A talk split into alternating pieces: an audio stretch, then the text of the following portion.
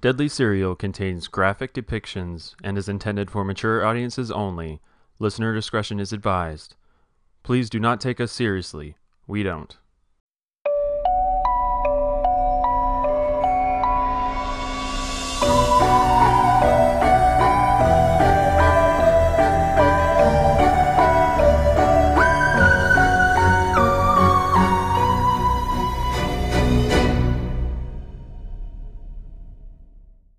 Deadly Cereal. I am your host, Lee Moffitt. With me, as always, is my lovely sister. Laura, Laura Dedrick, Dedrick. welcome everyone. Welcome. Welcome. How, y'all was your Christmas? today? Yeah. Uh, my Let's Christmas start. was fantastic. It was great. It was magical. It uh, started at two o'clock in the morning, but it was really nice. Okay, why so early? Tell them. uh, literally right after we got done wrapping and setting him under the tree, about 30 minutes, he comes walking into the living room, sees that Santa's there. He's so excited he was only able to sleep like half an hour anyway. Yeah. So to tell him to go to sleep would would not be it wouldn't work. I know him. No. No way. You could have never gotten him back to sleep after that. No, that would be like Yeah. torture. Yeah. And So we figured, you know, we're all up. What the hell? And it was great. might as well. We had a Good. great time.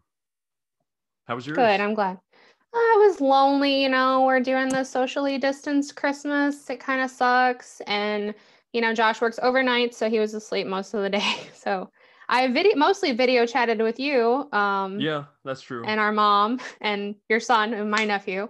And that a was, good. time. It was a good time, but hopefully next year it will be different and everything will go back to quote unquote normal. But I'm really hoping. I'm not I'm hoping, but I'm not holding my breath. So we shall see. Fingers crossed. Let's be hopeful. Oh yeah, of course. Even though it's hard sometimes. Um I watched a interesting documentary on HBO Max. It's the uh, Oh, Heaven's yeah? Gate one. Oh, yes, yes, yes. Okay. So I started it and I can't get past the first episode. I, I'm really interested in, in Heaven's Gate, but I can't get past the first episode. The first episode is basically like an introduction. Right. but it's it's so interesting to listen to uh the kids of the parents who were in Mm, the cult like yeah, it's heartbreaking it's crazy. Yeah. That's Cults interesting. Well, ha- yeah, it, cults are bad. Okay. I mean, call your dad. You're in a cult. who said that? Somebody that it's not I didn't come up with that. I can't remember who said that, but I thought it was so funny. It was like, call your dad. You're in a cult. I think it's another podcast, but um, call your dad. call your dad Yeah. Oh, your dad, you're in a cult. Um, yeah, I definitely, I'm to try to keep watching it. I uh, started Mindhunter up again this weekend and i uh, love me ah. Some Hunter, man I forgot how good, like, it just, it is the first season is. And like, we kind of drew a little bit uh, from Mindhunter this week. One of our, our uh, guy for this week is featured in Mindhunter and pretty excited about it. yeah he's a real piece of shit He's a real he's a real uh goofy. I don't even know how to he's yeah, he's a piece of shit. A So fl- shall we get liberty gibbet i don't should know. we get started on him now? Sure yeah Yeah. Okay. This week we're talking about Jerome Henry Brudos, aka the shoe fetish slayer, aka the lust killer. He had a i couple of jerry Jerry. We're gonna call him Jerry today. Yeah. Uh, because it's just easier. So, Jerome Henry Brudos, Jerry, was born on January 31st, 1939, in Webster, South Dakota, to parents Henry and Eileen. So, after his older brother Larry was born, his mother desperately wanted a little girl. Uh, instead, she obviously had Jerry, who was not a planned pregnancy. Uh, she did not hide the fact that she wanted a girl from him. She would often tell him that she wished he was a girl, and she pretty much ignored him except for when she was demeaning him. Uh, and to make it worse, she was warm and loving towards Larry, who's Jerry's older brother, but cold and distant towards Jerry. And there's no report of physical abuse from Jerry's childhood, but the emotional abuse and neglect was plenty, you know. Oh yeah. Uh, She uh every chance she got, she would just Yeah. humiliate the shit out of him. belittle, humiliate. She didn't want him. Um, Larry didn't help either. Yeah, that's true. But him and Larry kind of had like an understanding, like you need to stop because mom's never gonna love you as much as she loves me. right. I'm the greatest. I'm Larry. Get over But it. yeah, I'm Larry. You're His dad was yeah. His I'm dad was come on.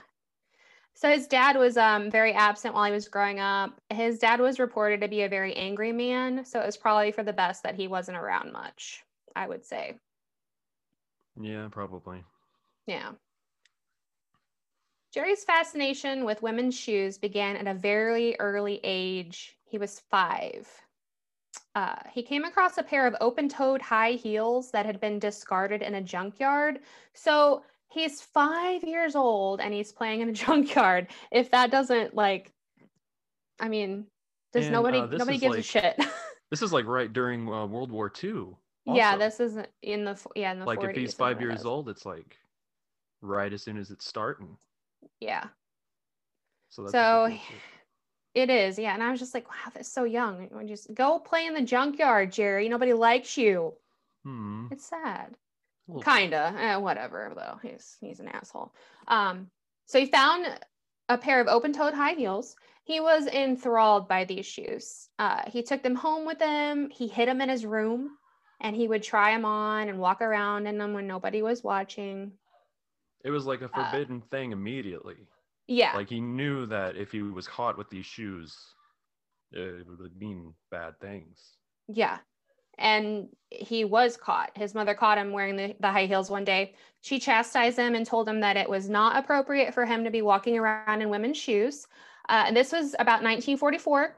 And that was not something that was accepted at the time, you know? Right.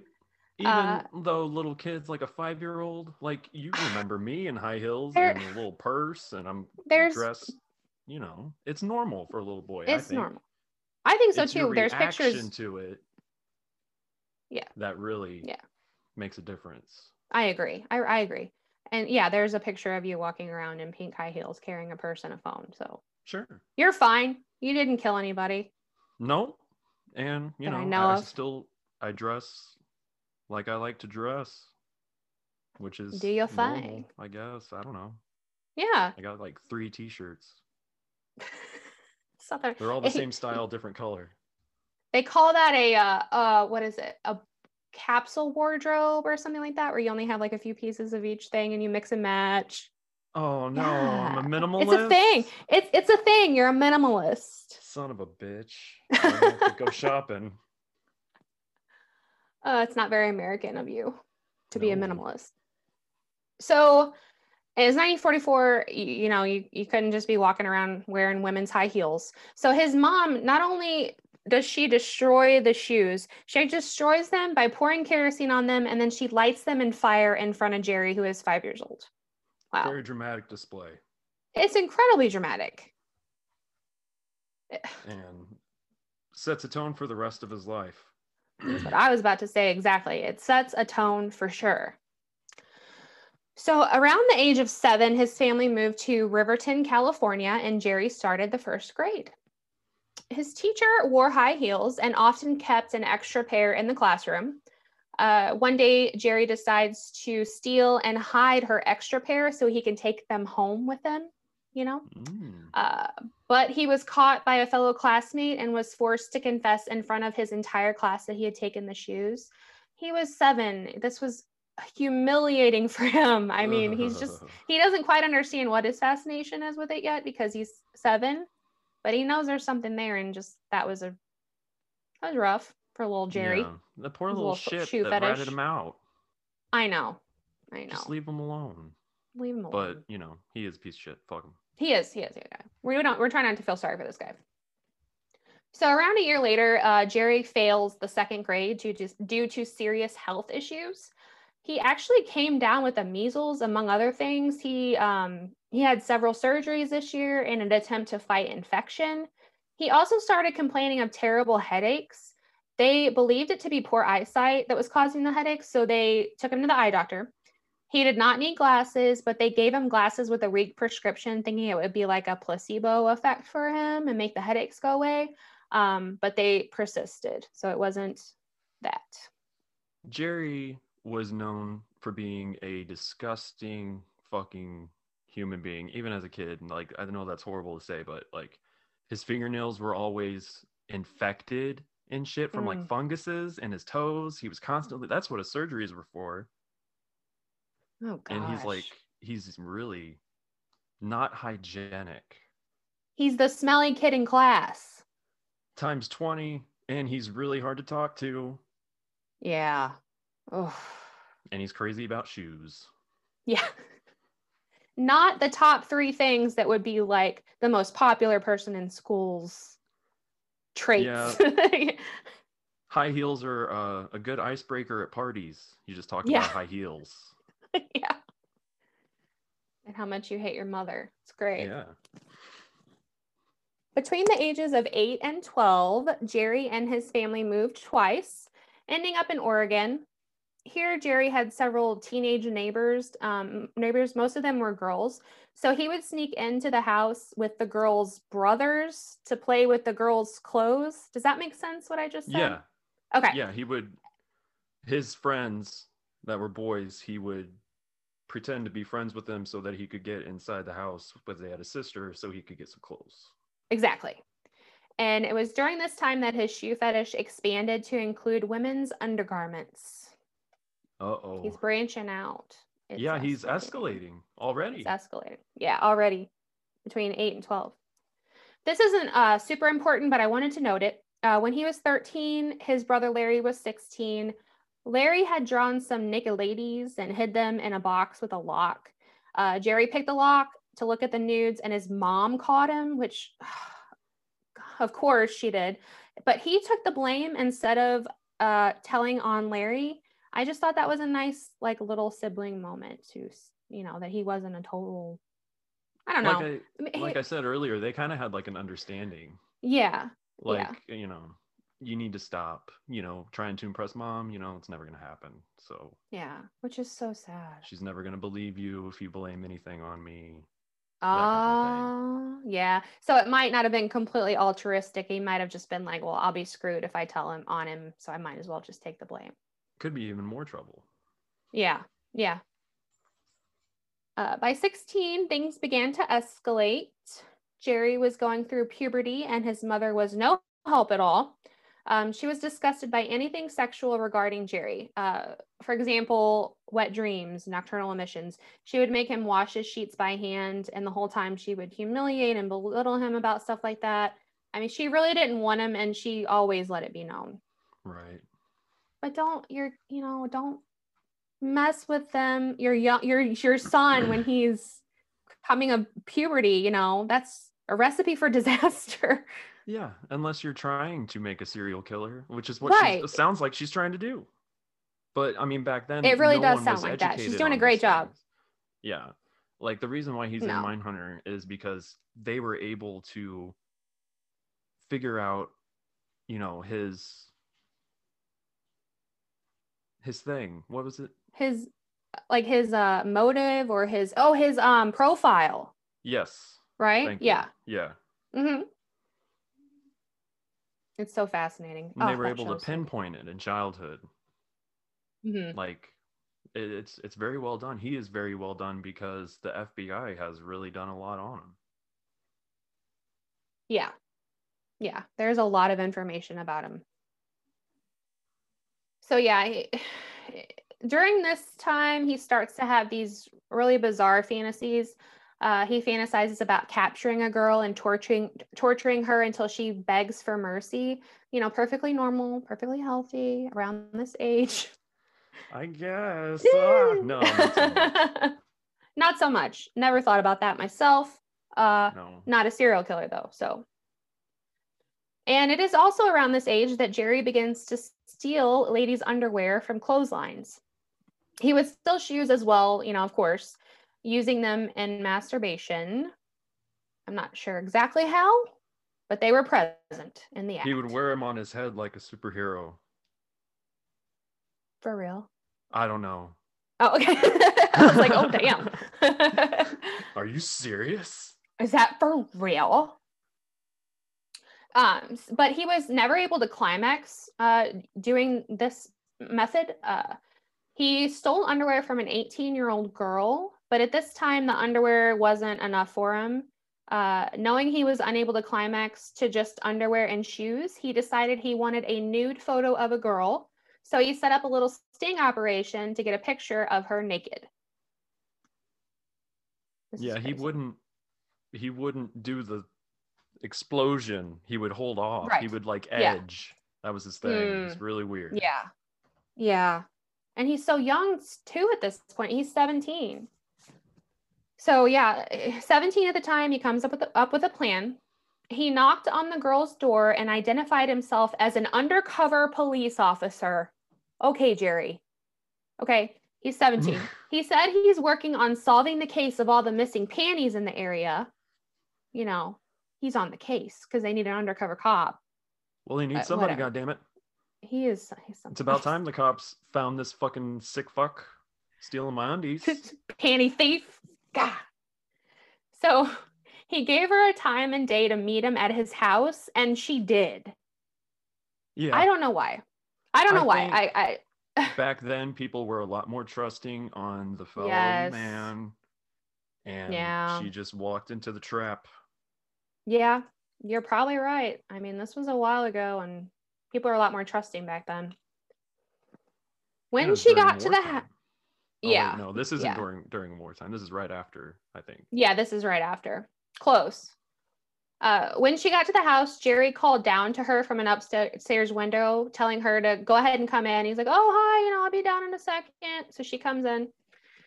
There she was met with Jerry in a mask with a knife. Yeah. He forced her to remove her clothes and he took several pictures of her naked, taking a whole roll of film. Uh, Jerry, being done with the girl, fled his own house. The girl was able to get dressed and started to get away. Outside, he ditched the knife and the mask and went back into his house. He actually ran into the girl as she was running out the door. Yeah, this is very interesting. it is interesting. So he's trying to pretend like he, you know, is running away from this person as well. He said he's running away from the masked man with a knife. Uh, she did not report this. She kind of suspected that Jerry was involved and he already knew her address. So she wasn't taking any chances. He tried to pull, pull a Billy Loomis basically and didn't succeed And it, Right. you know, like, yeah. what- you know what I mean? From Scream. What um, happened? I don't know what yeah, happened. There's a guy who locked me in the garage. You okay? Oh my gosh, the killer's out there. Yeah, no. He's just really bad at it. But he didn't get in trouble for it, so that was a win for him. She never You- reported. You have to be like the greatest actor in the world. No one. He's he's stupid. And he's not. He's not. No, he's not the greatest no, actor. he isn't. and that was a stupid idea. He's just not smart. not smart. But that one went okay for him. I don't know how, but he he managed to pull that one out, uh, you know, out. And Uh, given that fact that he somehow got away with it and even had the balls to go back into the house and say, Yeah. you know, like, hey, it wasn't me. It wasn't me. Yeah. It's Like- it's nuts. He develops uh, these pictures, and for about nine months, they satisfy him until one day they no longer do. And that same year, still 17, Jerry decides to lure a girl his age to his car. He takes her to a deserted farmhouse and demands that she undress. She says no, and he severely beats her. A couple happened to be passing by the farmhouse. Uh, they call the police. Jerry swears that he was fighting off the attacker and had nothing, you know, I'm oh, I'm being attacked too. He said he had nothing to do with with her beating and she was beaten so badly by Jerry that she couldn't even say anything. She couldn't tell him that it was him that had done it. Um, and the couple did take the girl to the hospital and that one was reported by the police. Reported Okay. to the police. So there there is that. Uh, it was reported to the police, and in Jerry's car, they found women's shoes and undergarments, as well as photography equipment. Uh, they found some underwear that he had taken as far back as 10 years ago. when he was like, you know, a kid stealing panties and stuff. Yeah. He still had them. In addition to all of this, police found the photographs that Jerry had taken of a terrified, naked young woman, the woman that he lured to his house. Jerry had initially told the police that the pictures weren't his and that an older boy had approached him, turned over the film canister, and demanded that he get it developed or the boy would beat him up. Sure, this is probably one of his many college buddies that he has. Right. It's like, okay, Jerry. And the cops weren't buying that shit either. No, he's full of shit. He's full of shit. He eventually confessed to this violent crime and was sentenced to about eight or nine months in the Oregon State Hospital, uh, which was a psychiatric hospital. During his psych evaluation, his initial diagnosis was adjustment reaction of adolescence with sexual deviation and fetishism, which that sounds about right. That is correct. Yeah. He was later diagnosed with borderline schizophrenia, but this was apparently a very common diagnosis during this time period, as schizophrenia was basically a broad term. Uh, it was used to describe several different mental health issues. So I don't, he wasn't really a classic two day schizophrenic. I don't believe that he had schizophrenia at all. No. And that was just something I think that they they put that on people who had bipolar disorder or or any or any of those things. Oh, well, they're borderline schizophrenic. Exactly. That was just the time Like, They're almost schizophrenic. They're almost Yeah. crazy enough to be schizophrenic. Yeah. Jerry was discharged from the hospital at the age of 18, deemed no longer a harm to himself or society. He did end up uh, graduating high school despite his incarceration, but he did graduate in the bottom 30% of his class with no friends. He did attempt college. He attended a couple tech schools and Oregon State University, but he had bad attendance. He was lazy and it just didn't hold his interest. So he soon gave up on school and joined the US Army at the age of 20. Yes. Yes, he was uh, stationed in California mostly, and he did well in the Army for a little bit, uh, enjoying his electrical job and actually making some friends For a little bit. for a little tiny bit.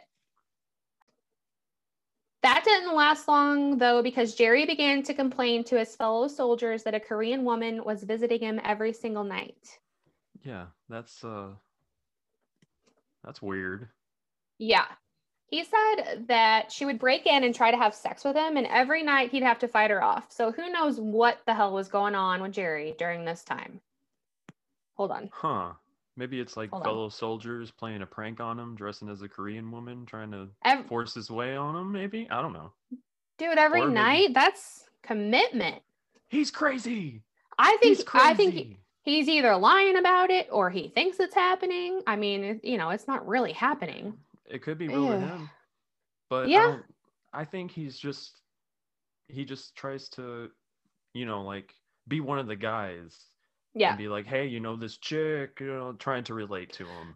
Yeah, maybe he's like, you know, bragging a little bit, like this chick is always wanting to have sex with me. Me, Jerry. Yeah. Every night I have to fight her off. Every She sneaks I'm- into the barracks. fighting her off. Gosh.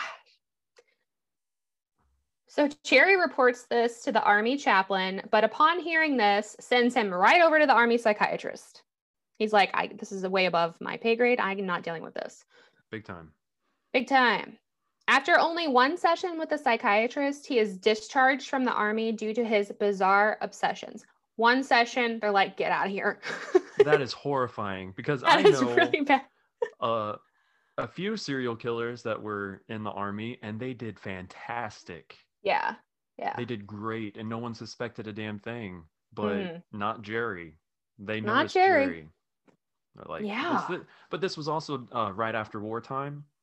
Yeah. So they probably had, you know, like really good pilots and all that all that stuff. Like They we weren't hard up. We don't need you, Jerry. We You don't. back home. Thanks, Jerry. We appreciate the, you know, the Your consideration. but- service. yeah, I think they honorably discharged him.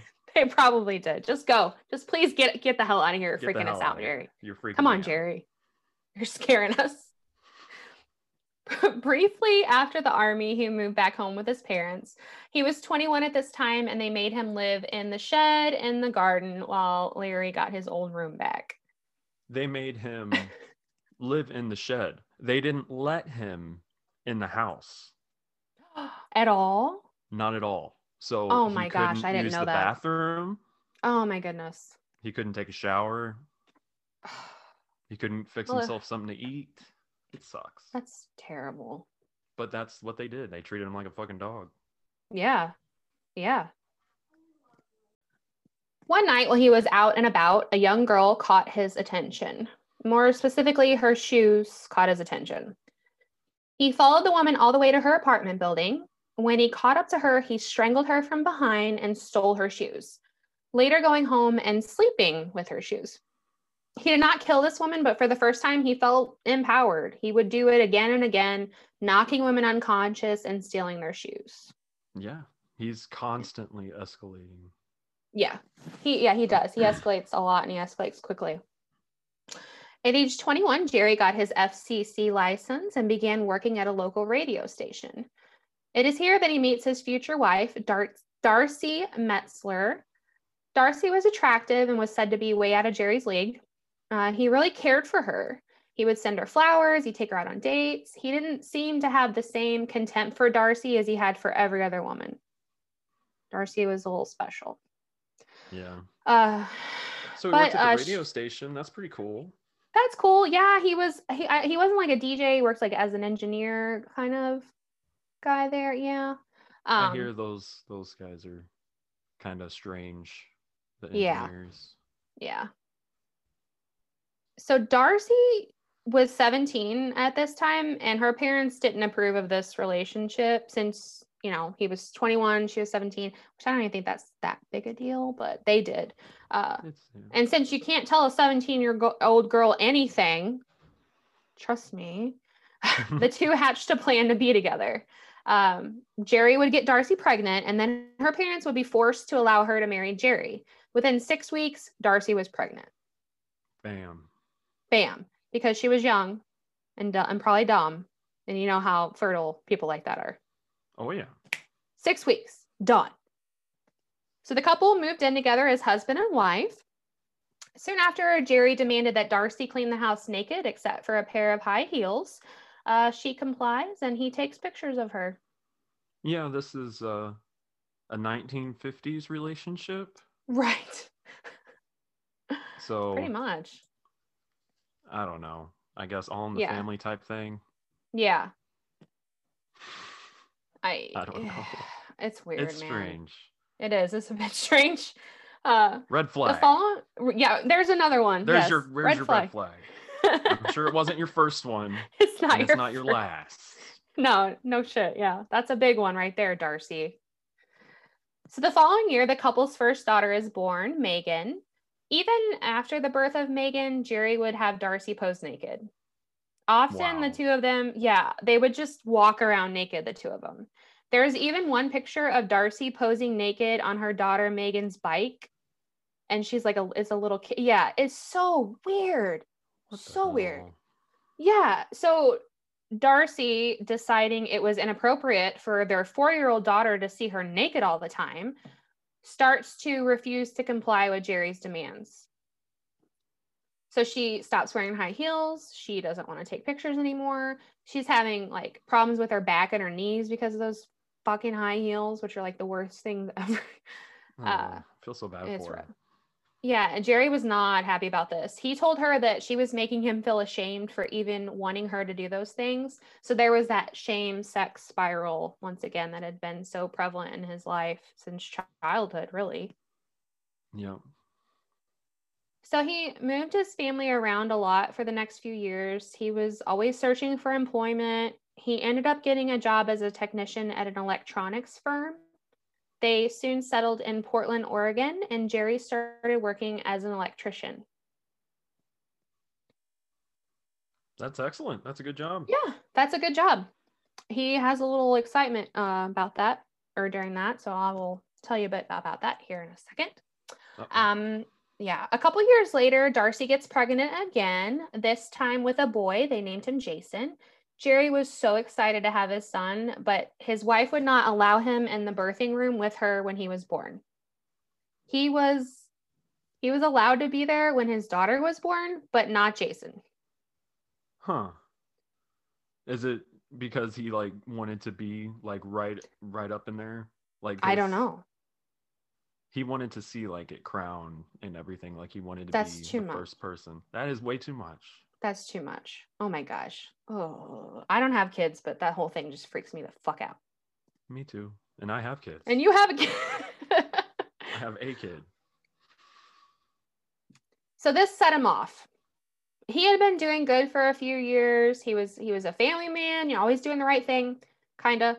Uh, Darcy not letting him be present for the birth of their son set him off again, and he regressed back into the shoes and the underwear, and he started complaining again of migraine headaches and blacking out. I wow. Do you think he's full of shit about blacking out? yeah, probably. Yeah, It's the only way so that he can uh, excuse his behavior sometimes. I agree.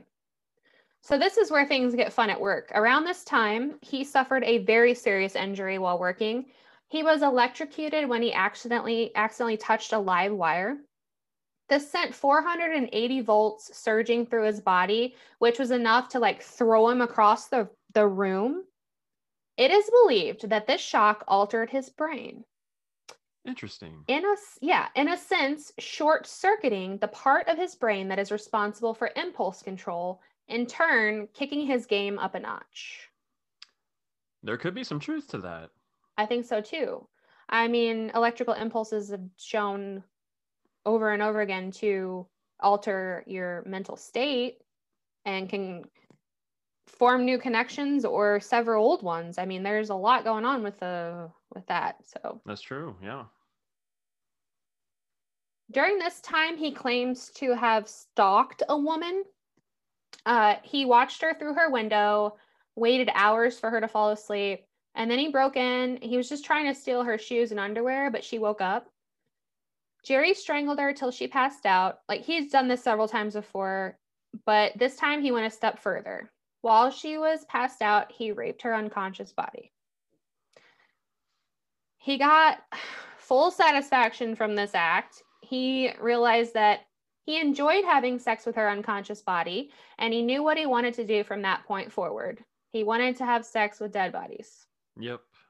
It was uh, his destiny. He found his true calling necrophilia. Gosh. Ah. hmm So Jerry commits his first murder at the age of 28 in January of 1968. Linda Slawson was selling encyclopedias door to door when she met Jerry, who answered the door. Linda was only 19 and had come from quite a large family. She was one of six children and was living nearby with her mom and three of her siblings. Jerry invited her in under the ruse of buying encyclopedias from her. He eventually convinced her to come down to his workshop, which we'll talk about later. oh God. Uh, he then hit her over the head with a two by four. Upon checking her pulse, he found her to still be alive. He then strangled her to death. His mother and two children were upstairs in the home during this murder. He's in the garage, they're upstairs, like just watching TV or whatever. Yeah. He stuffs Linda's body under the stairs and tells his mother and his kids to go to the store, just get get out for a while. Yeah. Go get some hamburgers or something. Get some burgers. Yeah, is what it was. Uh, now alone with Linda's body, he removed her clothing and put her in underwear and shoes from his own collection. Remember, he had a shit ton of it because he was always knocking people out and stealing them and Sure, clotheslines and Yeah, a lot of them. panty raids. collection. Yeah, he's got a lot of stuff. Uh, he removed her clothing. He put her in underwear and shoes from his own collection. He actually kept her in the garage for a while. He redressed her over and over and took tons of pictures. He cut off her left foot and kept it in his freezer as a trophy. On the foot, he kept a high heeled shoe. So he liked to- cut the sh- cut the foot off with the shoe on it. No, he just liked to put different shoes in Oh, her yeah. foot in different shoes. Just like modeling it. Yeah, he liked that stuff. Cool. Um, yeah. under the guise of excuse me, under the guise of having a flat tire, he threw her weighted body off the bridge into a river. Her body was never found, and Jerry was never charged for her mod- murder. You know, no body, no crime, that thing. Uh, later, once her foot had decomposed and he was done with it, he no longer wanted it in his garage. He threw that over the same bridge, but her her foot was also never found. Wow. Yeah. On November 25th in 1968, Jan Susan Whitney, age 23, is last seen in Eugene, Oregon. She was heading home to her family for Thanksgiving. Uh, Jerry spotted her with her car broke down on the side of the road. He pulled over to help her, uh, told her that she needed a new car part and that he would drive her to get it. So she got in his car. Again, this is different times, I guess. Uh, once inside his car, he strangled Jan to death with a leather strap from behind, uh, killing her. Then he took her to the workshop, undressed her, and had sex with her dead body. Then he dressed her corpse in clothing and shoes from his, again, from his personal collection. Uh, he took pictures again. He posed her body. Jerry had cut off Jan's breasts. Uh, he suspended her from a pulley in the garage and repeatedly raped her lifeless corpse. Even going away for Thanksgiving and leaving Jan suspended in the garage. That's very Israel Keyes of him. Uh huh. Yeah.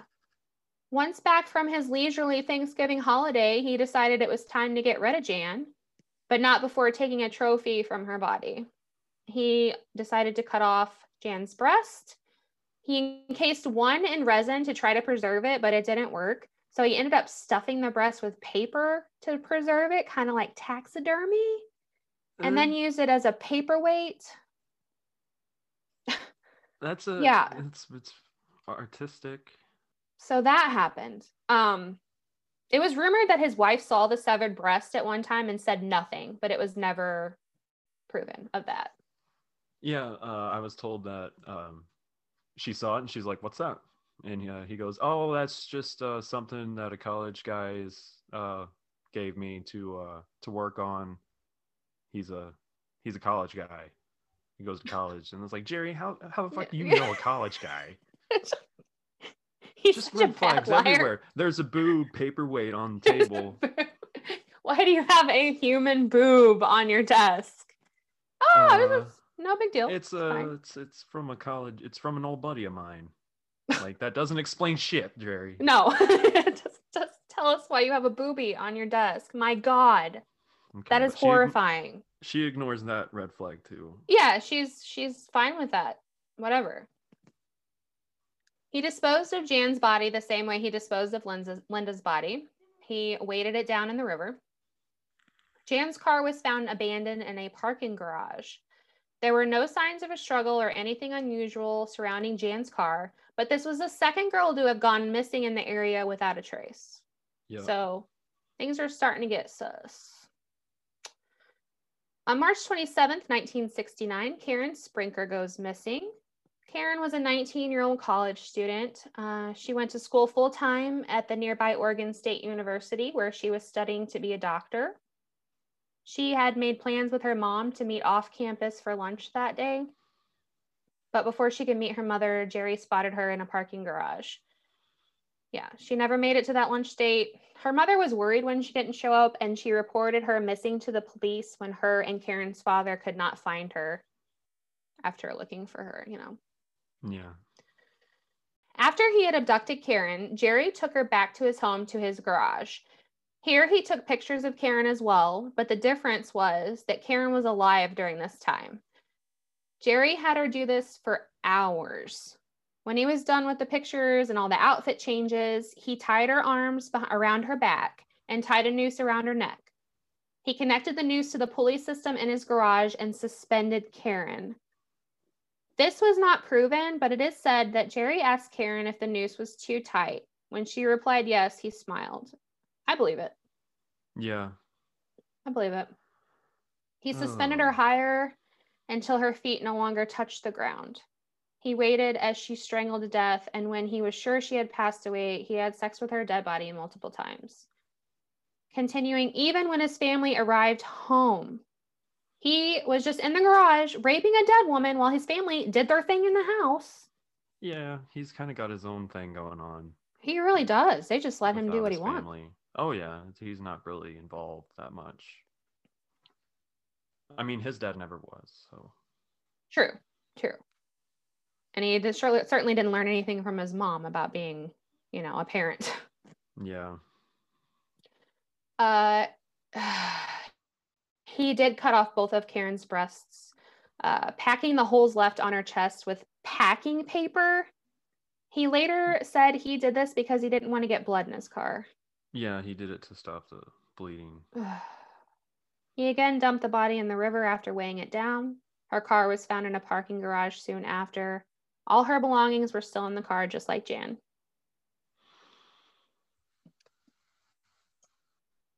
So, Karen's family launched a huge effort to find her. They posted pictures of her around town, they kept working with the police. That was when two young girls came forward to inform the police that they saw a large man dressed in women's clothing at the parking garage roof where Karen's car was found. So n- now that would not necessarily be a cause to call the police, you know? Yeah.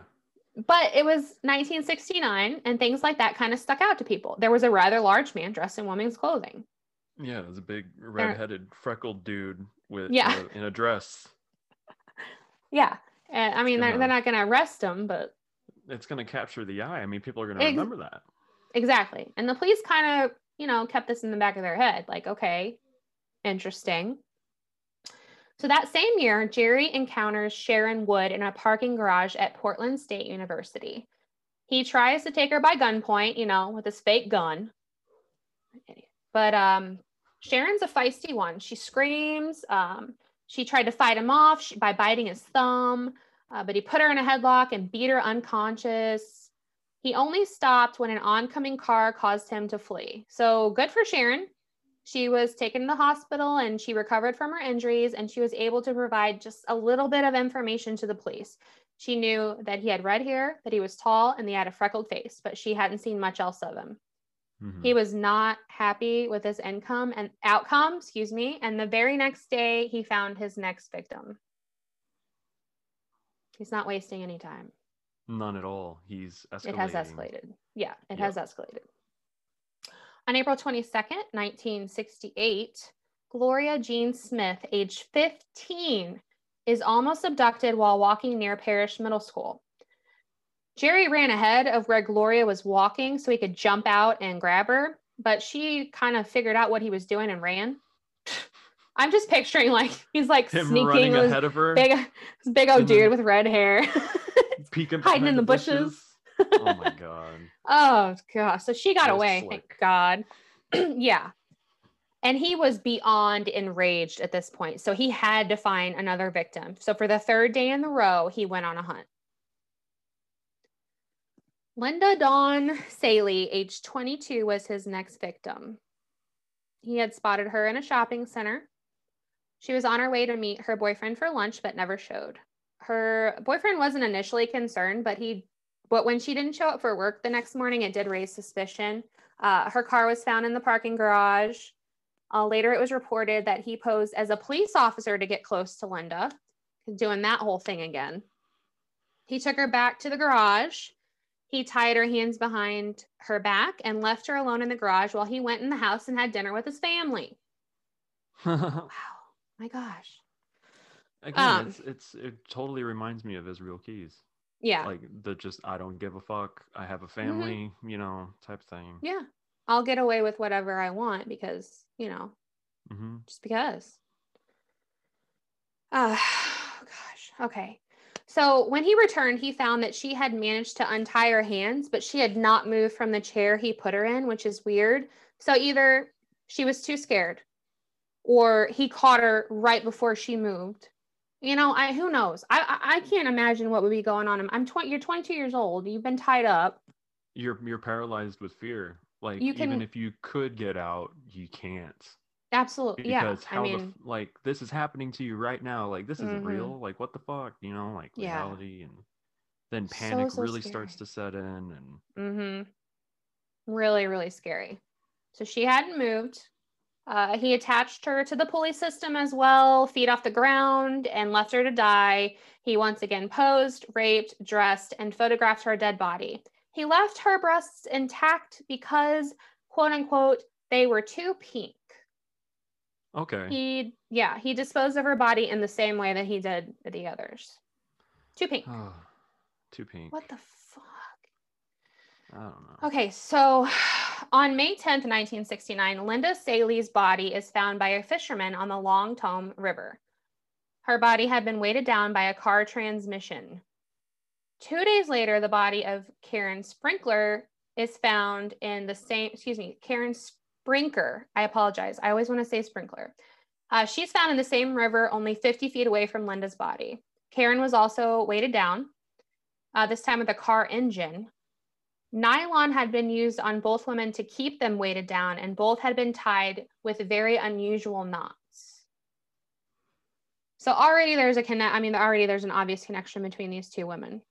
Oh yeah, big time.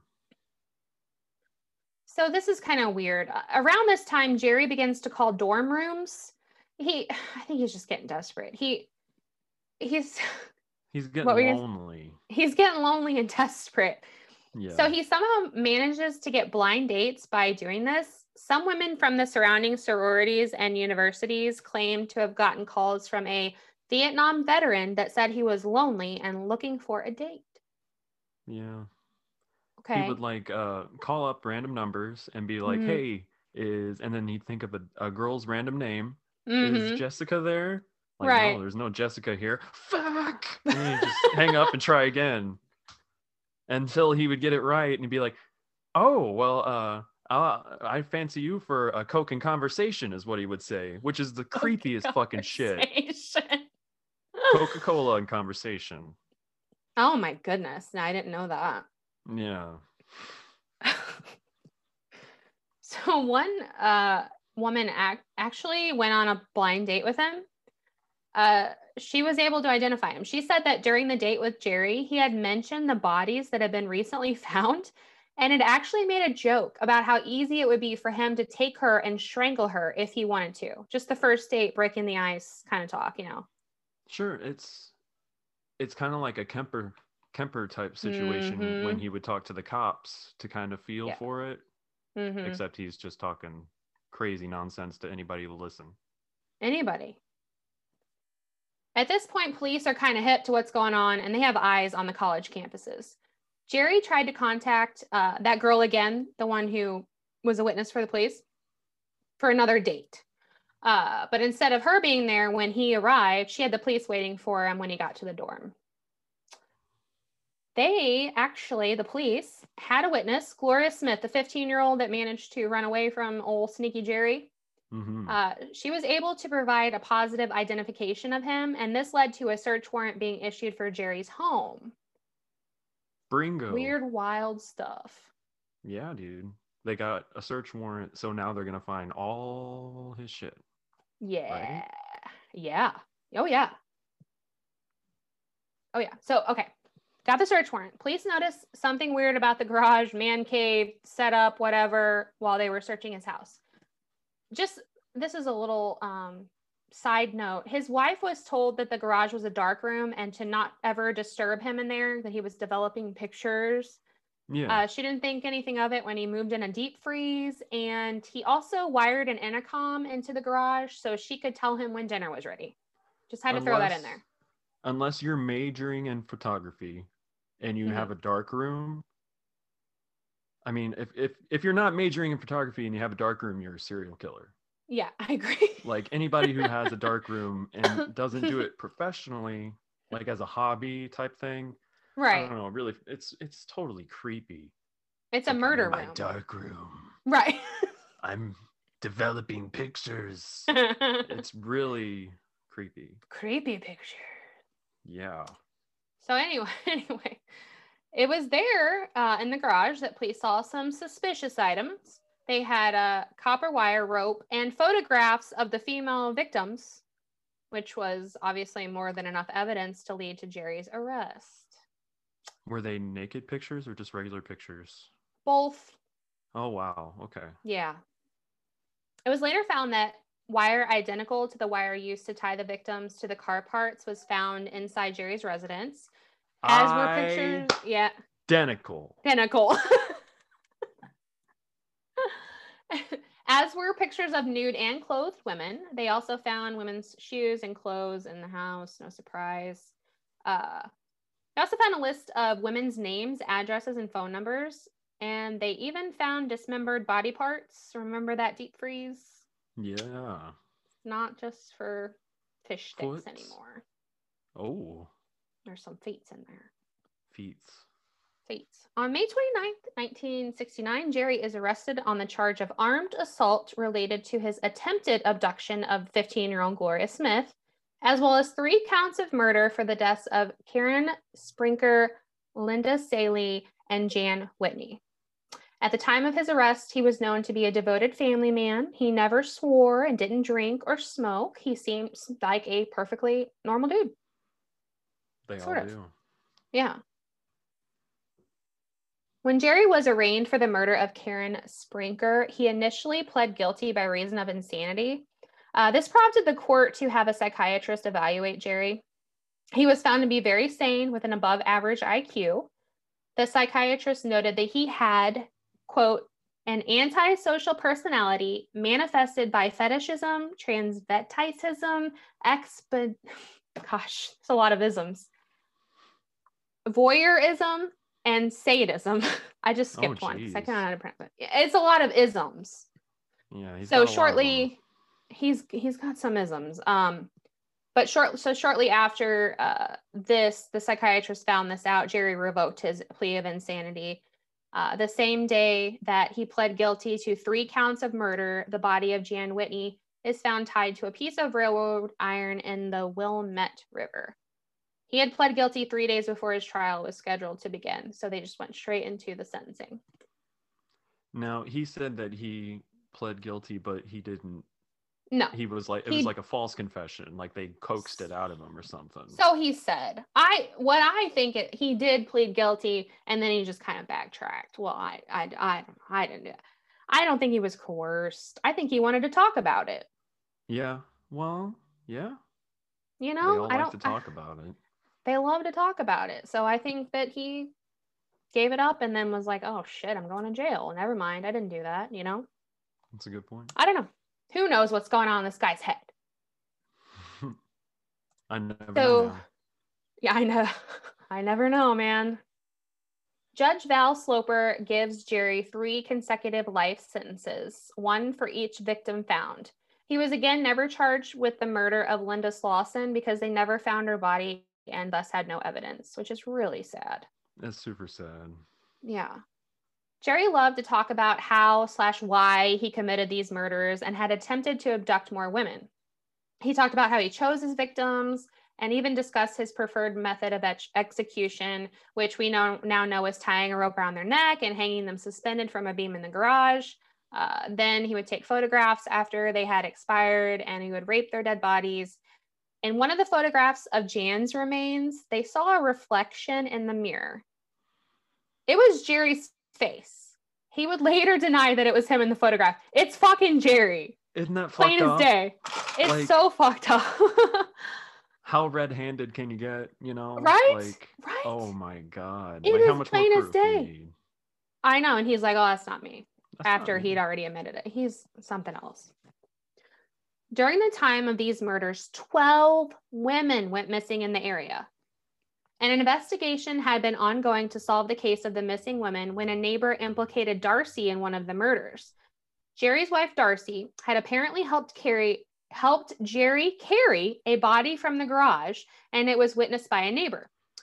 Darcy was charged with aiding and abetting in the first degree murder of Karen Brinker. She testified and she said she had nothing to do with it and she was found not guilty. So soon after that, she divorced Jerry. She changed her name, filed a protection order against him. Um, the kids were not able to to talk to him or see him, uh, and that was probably for the best. Absolutely, yeah. My God. Well, uh, Jerry had a hard time in prison. He was frequently beaten up by fellow inmates, once going to the infirmary for rectal bleeding. It was Oh. reported to be caused by hemorrhoids. Yeah, Right. right. Right. Whatever. I don't. I Yeah. let him have was it. Hemorrhoids, Let him have you're it. right. Let him. It was. Yeah. he- Yeah. It was. Uh, yeah. It was fine. It Write was that down. reported that. Yeah. Hemorrhoids. Hemorrhoids. I say. I say. It was reported that while incarcerated, Jerry had a stack of women's shoe catalogs in his cell. He stated that he would write to these companies to send him catalogs. He said it was his porn substitute.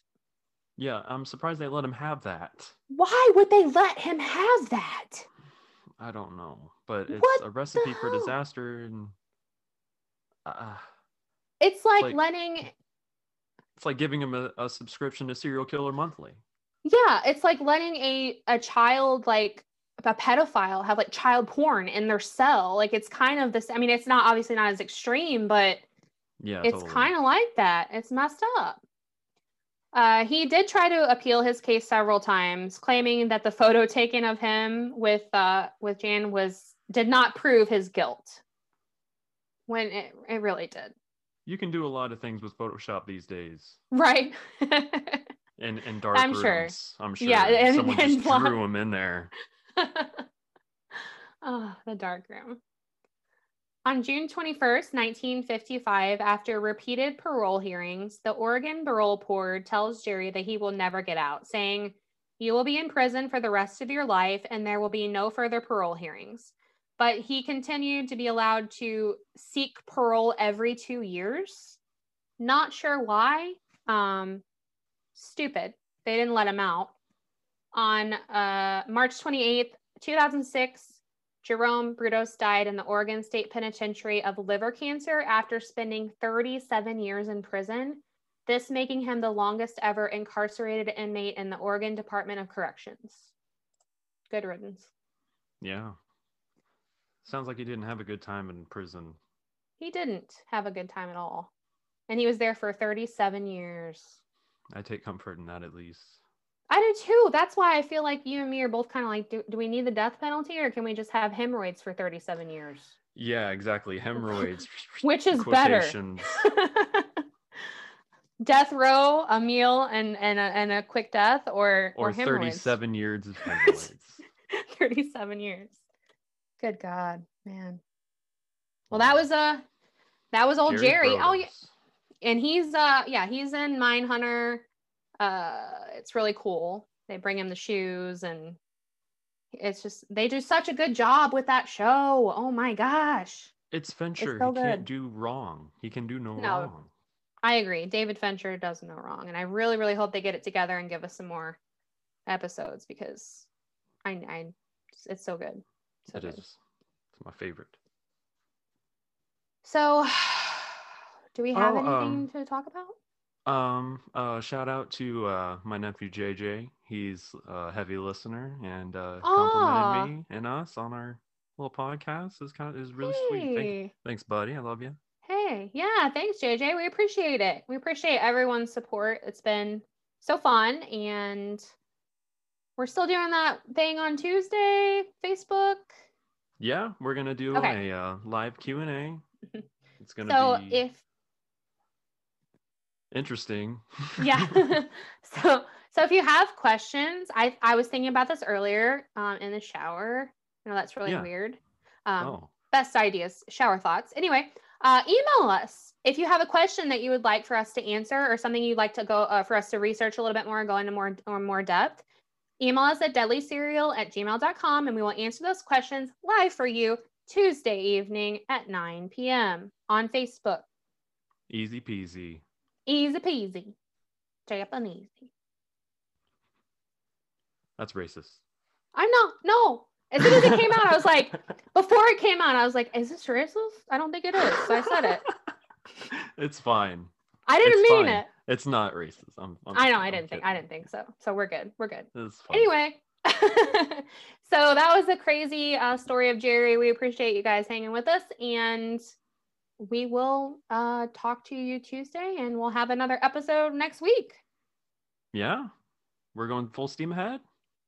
Full steam ahead. All right. I guess that's it. All right, y'all stay safe out there. Bye, guys. Deadly Cereal is only possible with your support. Please follow us on Facebook, Instagram, Twitter, and of course email us at deadlycereal at gmail.com. You can support our podcast by downloading the Anchor app or going to anchor.fm.